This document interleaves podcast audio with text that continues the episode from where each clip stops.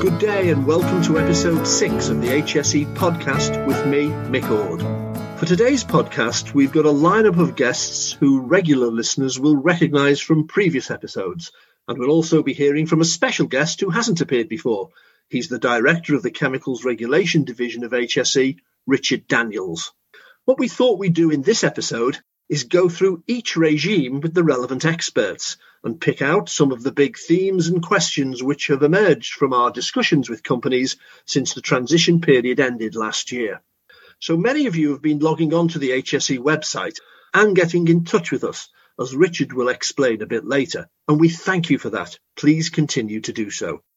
So, whichever branch of the chemicals industry you work in, if you have questions relating to the GB chemicals regulations, we hope we can cover it here and reassure you that A, you're not alone, and B, we are doing and will continue to do everything in our power to point you in the right direction. So, without further ado, the regimes we cover in this episode include biocides, pesticides, CLP, that's classification, labelling and packaging of chemicals, and REACH, that's the registration, evaluation, authorization, and restriction of chemicals.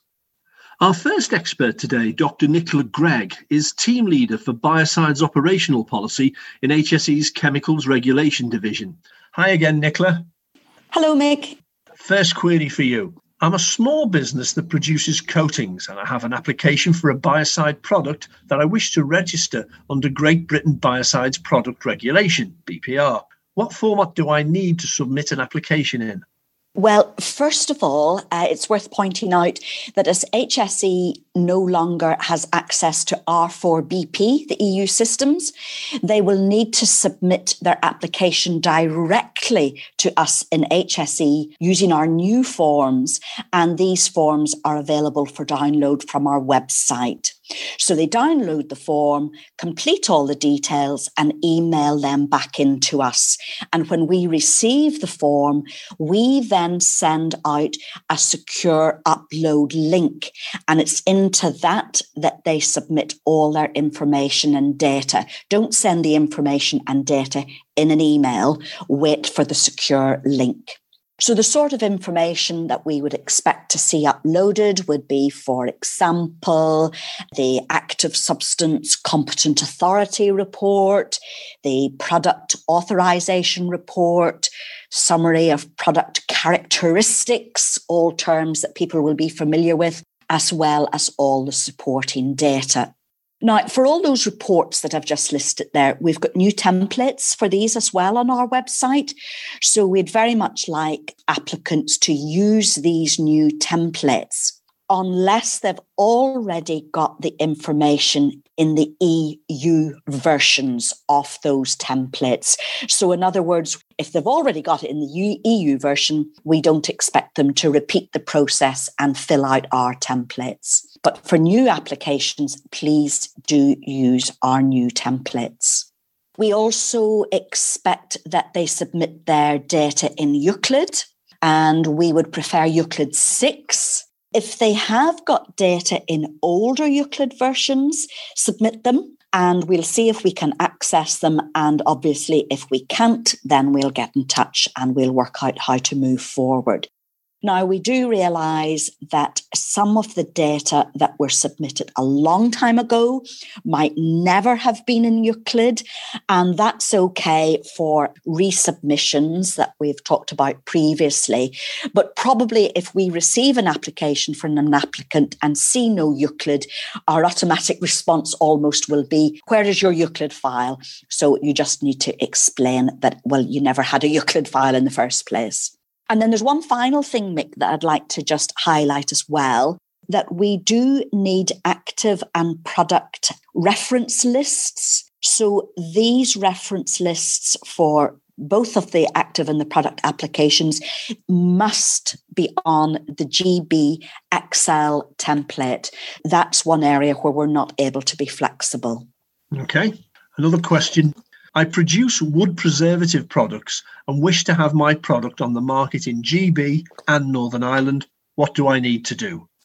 Well, applications for Northern Ireland, just like the GB applications, will be made directly to HSE using our new forms, as I've just described, and using the same submission methods that I've just described. There is one exception, however. So that exception is if a company wants to apply for an EU union authorization. So that would include Northern Ireland and union authorizations, these applications follow entirely the EU system. So the applications are made using R4BP. And HSE will have no involvement in the processing of union applications. We are still discussing some details with ECHA about mutual recognitions, and we can confirm that if a company applies to the EU and wants the product to be mutually recognised into Northern Ireland, they can do that via the what we call mutual recognition in sequence process. Now, it's not yet quite clear whether they can apply for mutual recognition in parallel into Northern Ireland. And when we have a clearer picture on that, we will be able to confirm one way or another. But mutual recognitions for Northern Ireland, again, are submitted directly to HSE. If I could, Mick, I'd like to expand a wee bit here to talk about the establishment rules because it's a really important area that we're getting a lot of questions about. So companies must adhere to the GB and the EU BPR establishment rules. That means that for the GB market, the authorization holder must be established in UK, but for the Northern Ireland market, they must be established in the EU or Northern Ireland.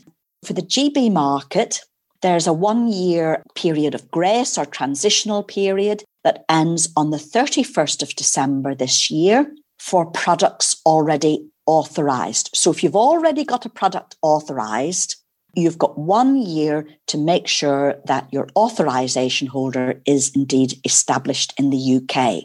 If an application had already been submitted into the EU program, but a decision wasn't made by the end of the transitional period, then companies will be resubmitting those applications to us. And the establishment rule must be met by the time we're ready to authorize that product. Then the third option is if you're submitting a completely new application to us under the new GB rules, then the establishment rule must be met at the time of making the application. Just coming back to the Northern Ireland situation, the establishment rule should already be met now. So, for products that are already authorised, that establishment rule should already be in place. We're aware that this has come as quite a surprise to some. So, we're making no immediate plans to start revoking products where this obligation hasn't been met. But we are asking companies to get on with this and to get this in place as soon as possible. For meeting the establishment obligation in GB or Northern Ireland, companies may have to apply to us to make a change. And if companies are familiar with applying for change applications, that's exactly what they would do, again, using our new forms, as I just explained before. And then just one last thing. Sorry, this has been a very long answer. Companies can apply to HSE for authorization in GB and Northern Ireland at the same time using the one application form if this route is relevant to both GB and Northern Ireland. So we hope that will be a bit of a saving where there's only one application needed rather than two separate ones. Great. Thanks, Nicola. One more question for you. The active substance in my disinfectant product is due to renewal in the EU. Does HSE intend to conduct an independent review of active substances for biocides and if so, will the EU BPR deadline date for all active substances to be reviewed by 2023 be the same as GB BPR? Right. Well, of course, GB is outside of the EU review programme, and we will be responsible for taking decisions on active substances nationally ourselves. So we will set up and undertake our own review program for existing active substances. The timelines for the GB active substance program haven't yet been decided, and we will consider these once we know the extent of the work for the GB review program. And we will know that once the resubmission deadlines have passed, and these deadlines are the 31st of March and the 29th of June this year. So it's only after those dates that we will have a feel of the extent of the work and we'll start to consider prioritising prioritizing approaches, etc., etc. The good news is that in the meantime, Article 89 of GB BPR continues to apply, and this allows via resubmission products containing active substances supported in the review program to continue to be made available while the active substances are still under review. Great, thanks, Nicola. That was Dr. Nicola Gregg, who's team leader for Biocides operational policy in HSE's Chemicals Regulation Division. Andrea Catons is one of the team leaders and a regulatory scientist from the Chemicals Regulation Division, covering REACH, CLP, and PIC, that's prior informed consent. Andrea, good to speak to you again. You too, Mick. Email here. I'm a small business that imports chemical products from other countries. Will I have importer status obligations when importing substances into GB from the EU EEA? The simple answer is yes. GB based companies will have importer obligations where they import substances or mixtures into Great Britain from the EU or from the EEA. For some companies, this could mean a significant change depending on what role they played in the EU to GB supply chains before the end of the transition period. So, for example, those that were previously considered to be GB-based distributors or downstream users, as they were supplied from companies within the EU or the EEA, will now be importers if these same supply arrangements continue. Such companies should ensure they're aware of the obligations placed on them as importers by the GB regulation, and they should have sufficient competence to carry those duties out. I would just point out that supply of qualifying goods from Northern Ireland businesses to Great Britain will not be deemed import under the terms of the Northern Ireland Protocol, though. Thank you. Right, we've got another one for you here. I have multiple chemical products on the GB market which carry the same classification and labelling. Can I upload CLP notifications for these in bulk?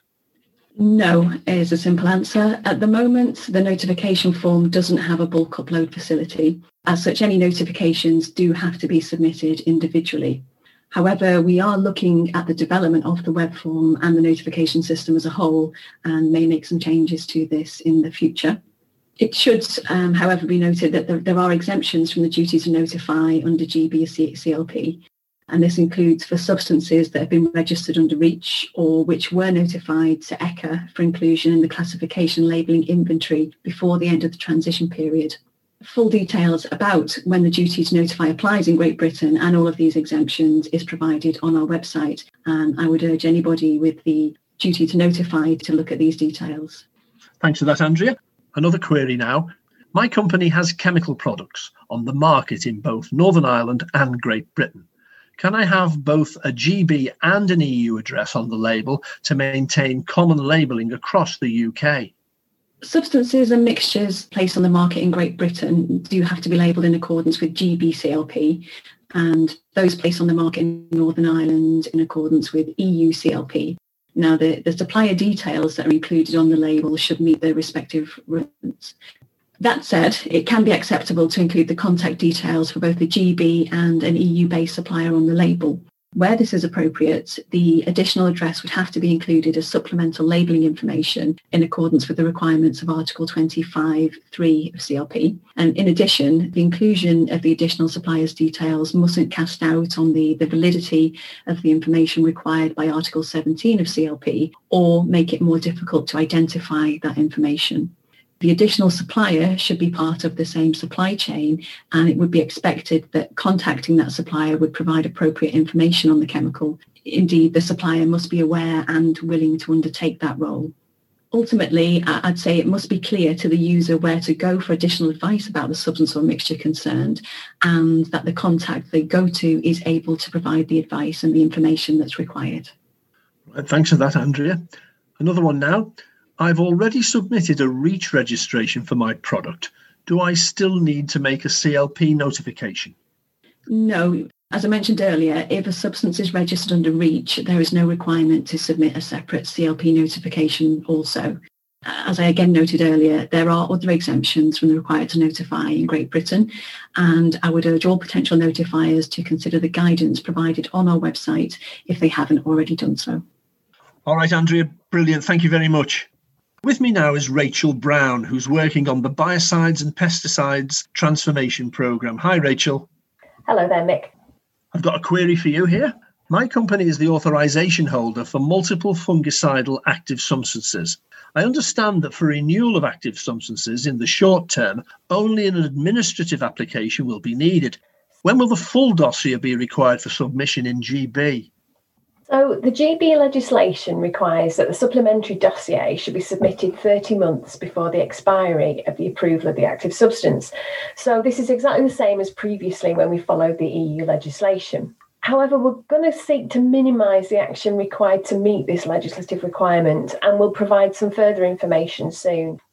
In circumstances where an EU maximum residue level, that's an MRL, comes into force, which is higher than the current GB MRL, will there be put in place a fast track mechanism that will permit the GB MRL to be increased to match the increased EU MRL? So there is no fast track mechanism for adopting an MRL from another jurisdiction as a GB MRL, and that includes from the EU. There's now an independent GB regime for the regulation of pesticides, and we'll be delivering our own decisions in GB. So that means a specific application will need to be submitted to HSE to support a new MRL or an import tolerance. If an application is submitted, the standard processing times will apply to the evaluation, and that's a 12 month processing time with an additional six months allowed to provide any additional information. However, HSE will take into account assessments made in other jurisdictions as part of our independent decision making process. So, where an MRL is supported by an extrapolation based on data already evaluated, HSE will try to assess the applications in a shorter time frame. But it's important to note that if the MRL is related to a new product authorisation, then the MRL can only be implemented once the authorisation has been granted. And for import tolerance applications, a proof of authorisation in the third country will also need to be provided. I have a product which has authorised uses on crops to protect against weeds, herbicide, both in Great Britain and Northern Ireland. Is it possible to submit only one draft registration report, a DRR in other words, for GB and Northern Ireland, a core dossier and specific UK addenda? Where a product can be authorised to the same regulatory standards in both GB and NI, a common DRR may be submitted, and that should enable the product to be authorised in both GB and NI. However, where the regulatory standards have diverged between Northern Ireland and Great Britain, for example, if an active substance has been renewed in the EU and is applicable in NI but not in GB, then there may be different requirements that need to be met.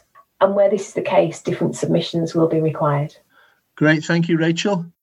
Before we hear from our next expert, I need to define a term used in the first question to him grandfathering.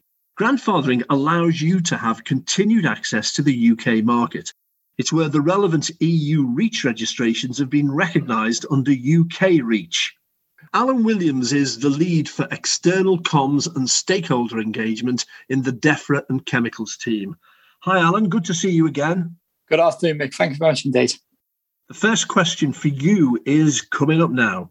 We are a GB importer of an EU REACH registered substance. Our EU supplier and EU REACH registration holder wants to grandfather the registration to UK REACH. Can this be done? If so, how? And when does this need to be completed by?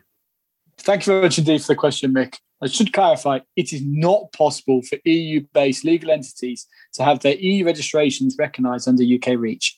So, in the situation you described, if you had been importing the substance covered by the EU REACH registrations in the two years before the end of the implementation period, then it could be possible for you to use the downstream user import notification, colloquially known as a DUIN, that would allow you to suspend the registration duty for up to six years. UK REACH only applies in the UK, therefore, legal entities based in the EU and EEA can have no obligations under this regime. The grandfathering traditional provision is only available to GB based holders of EU REACH registrations, including GB based manufacturers and importers, GB based only representatives, ORs as they're also known, and GB based legal entities that held an EU REACH registration and transferred it to an EU based legal entity at any point after 29th of March 2017, which is, of course, the date the UK notified its intention to leave the EU and before the end of the transition period. If a GB based legal entity transferred their EU REACH registration to another GB based legal entity, only the GB based legal entity to whom the registration was transferred will be entitled to have that registration recognised under UK REACH. The grandfathering provision is available until 120 days after the end of the transition period, and the process will need to be completed by 30th of April 2021. Well, thanks for that, Alan. Another query now. I'm a small company which has multiple products which require REACH notifications. Can multiple notifications be made, or does each one have to be done separately? And can this be done using IUCLID files?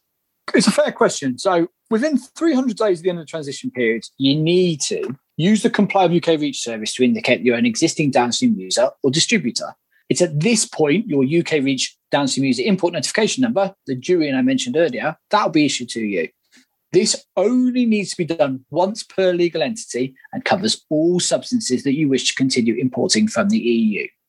You then need to populate the additional information spreadsheet template with information about the substances that you wish to continue importing. Should be noted that some information only has to be included if it is available to you.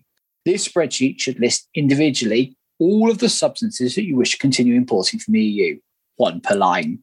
Where a substance is included in the spreadsheet, it must contain at least one of the following identifiers the substance name, the CAS number, or the EC number. After that, you should send the completed spreadsheet to the agency at ukreach.eu notification at hse.gov.uk. You should include your legal entity name and downstream user import notification number in the subject line of the email. It may be easy to fill some of the information requirements by attaching a safety data sheet to the email rather than including it in the spreadsheet. For example, the Article 10, a uh, Part 4 information pertaining to classification. Where an SDS for a substance is attached to the email along with the spreadsheet, the spreadsheet must also list that substance. To return to another part of your question, there is no IUCLID template for DUINs, and we are not accepting IUCLID files for the substances. Right. Final question for you, Alan. My company predominantly produces polymers. What is the stance on polymers under REACH, and are polymers exempt from REACH? Okay, it's a great question. So the exemption to the registration of polymers, which applies under Article 2, Part 9 of REACH, has been carried over into UK REACH. However, the monomers of other substances that form part of the polymer are subject to registration and will need to be registered. All GB based registrations that exist at the end of the transition period and all registrations held by GB entities at any point since 29th of March 2017 have been grandfathered. If the monomers and other reactants are supplied to you from within GB, then the registration duty will be higher in your supply chain.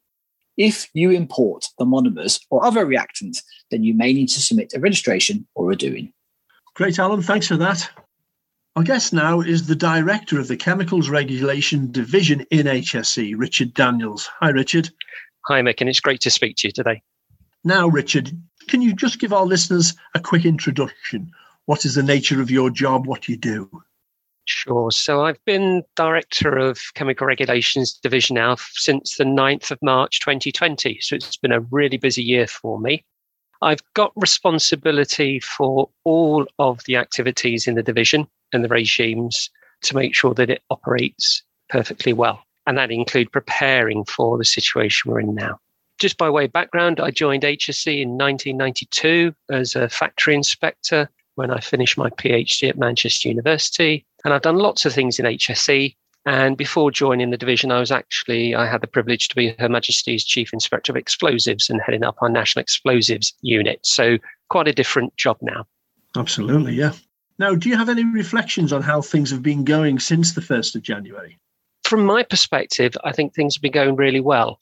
If I reflect back on what we've got in place and what we've achieved, we have an independent regulatory framework now for Great Britain for chemicals that's up and running and it's fit for purpose. That's been a lot of hard work by people in the division and, and with colleagues across the piece. And that independent system mirrors what people were used to when we were part of the EU some of the EU functions have been taken out because they no longer apply in, in our context. But that means we've got immediate continuity for businesses on leaving, which was really important for us. The Northern Ireland Protocol means Northern Ireland will continue to follow the EU chemical regulations. And HSE is close to finalising agreements to support Northern Ireland so we can do their functions on their behalf.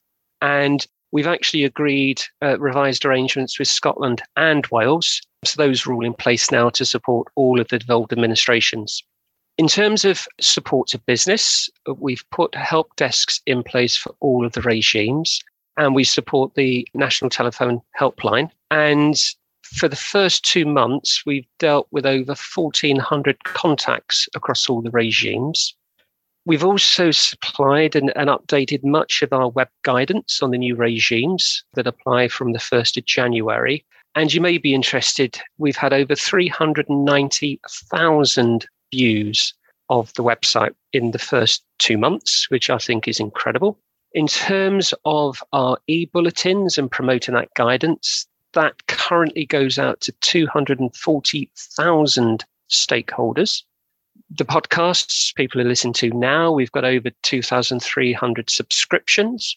And we delivered a number of seminars with DEFRA and joint events to get them ready for 1st of January. And that reached over 1,750 businesses. They're available on HSE's YouTube channel if people didn't take part of them. And over half of those actually hadn't attended any previous involvement with HSE. So we got great penetration into new businesses.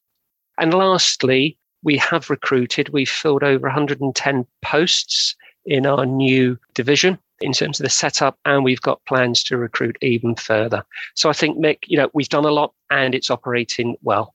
Impressive. Well, could you outline any immediate priorities and plans for the medium to longer term? Thanks, Mick. And uh, I think it is important, you know, to take a step back. We've had a lot of immediate activity, but at the heart of what we're about as a division and where as a director I want to take us. You know, heart of everything we do is about protecting people and protecting the environment through the safe and effective use of chemicals, supporting a sustainable future. So that's what I really want to embed. We are about protection and supporting the future growth. Now, where I want to get to is actually HSE. You know, we act as a globally respected competent authority that supports the UK to prosper particularly in a post Brexit environment, through science led regulation in the effective and safe use of chemicals and associated technology. So I'm aiming for us to be one of the best, if not the best in the world, supporting what the UK needs. What does that mean in practice? Well, we need to ensure that HSE delivers our chemical regulation effectively in that independent UK environment. I'm really keen on improving the services to both UK businesses and the public. I want to, where I can, drive down the costs of our regulatory delivery. So, what businesses have to pay to get the necessary approvals. I want to, where I can, speed up the time it takes to issue our permissions to business. I want to make sure that we have world class scientific and regulatory chemical expertise underpinning everything we do. And I want to make sure that HSE, on behalf of the UK, we are engaging and influencing on the global stage in terms of chemical regulatory regimes, because many of our businesses don't just operate in the UK, they operate internationally. And I think it's important that we are there to help and facilitate that trade. In terms of communication and part of the podcasts, I want to make sure that all of our guidance is clear and that we do respond to businesses' needs and we keep updating that. And I want to make sure that we are visible to our stakeholders, to businesses, etc., particularly small businesses and those that are operating in the research or innovation environment to make sure that as a regulator, we're visible to them, we understand their needs, and we are building for the future. And podcasts like this, we may well do more in the future. So I really would encourage people to watch this space and sign up to our bulletins. I was wondering whether you have any take home key messages for those who've listened to these podcasts. Sure. Well, I think firstly, and hope it's coming across that on behalf of HSE, I'd like to say that we are fully committed to our fundamental mission about protecting people and the environment and about improving the way that we do our regulation and how we provide those protections. And just to reassure people at this time, HSE as a regulator, I believe we have a very good track record of being a modern, proportionate regulator. And where necessary, we do operate with a degree of pragmatism. And we have got lots of experience in delivering new services and regimes. So, whilst it may take us to get a little while and where I want to get the division, bear with us. Really, it's about being the best we can to support businesses, but protecting people in the environment. In terms of other take home key messages, I would just like to thank people for engaging and working with HSE during the past year. And for example, listening to these podcasts.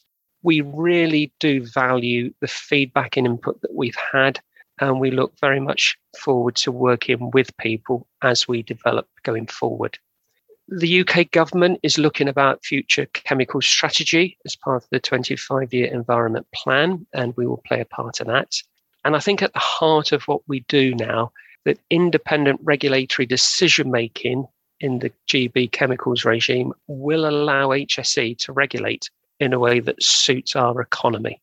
So we'll continue to support businesses, we'll continue to provide guidance through the website, e bulletins, our help desks at stakeholder events. I would really encourage people to engage with us, give us feedback, and keep an eye for future podcasts if we run them.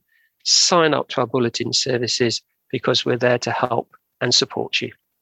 Great. Thanks, Richard. That was Richard Daniels, the Director of the Chemicals Regulation Division in HSE.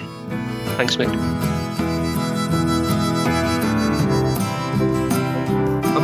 Thanks to all our guests in today's podcast. That's Nicola Gregg, Rachel Brown, Andrea Cadens, Alan Williams, and Richard Daniels. Remember to log on to the HSE website for more information. And if you still need some guidance, then contact the help desks, which cover all the regimes, and we'll get back to you as soon as possible.